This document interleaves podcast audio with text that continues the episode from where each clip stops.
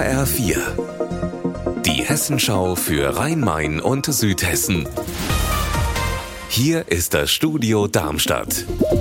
Mit Gabi Beck, hallo. Mehrere Elektroautos sind in der Nacht in Frankfurt auf dem Gelände eines Autohändlers in Flammen aufgegangen. Zehn davon sind sogar komplett ausgebrannt. Während der Löscharbeiten musste eine Bahnstrecke gesperrt werden. Tobias Weiler-Mattes hat sich den Brandort heute Morgen angeschaut. Hier neben mir auf einem Parkplatz in Frankfurt-Fechenheim stehen teilweise komplett ausgebrannte E-Autos. Davor liegt weißer Löschschaum wie eine Schneedecke verteilt auf dem Boden. Es riecht verbrannt. Um kurz nach drei heute Morgen gehen einige der hier geparkten Wagen in Flammen auf. Gefährlich, denn die Akkus in den Autos könnten brennbare Gase freisetzen. Nach einer guten Stunde haben die 40 Feuerwehrleute den Brand gelöscht. Warum es hier gebrannt hat, das ermittelt jetzt die Kriminalpolizei. Kriminalpolizei. Geschichten erzählen, das ist eine sehr alte Tradition. Derzeit findet das zehnte internationale Erzählfest in der Region Rhein-Neckar statt. Einige der Veranstaltungen sind auch in Südhessen. Petra Demand weiß, was geboten wird.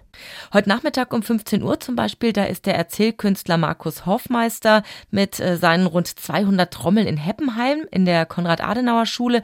Dabei geht es um die Weisheit Afrikas und da kann man auch selber mittrommeln.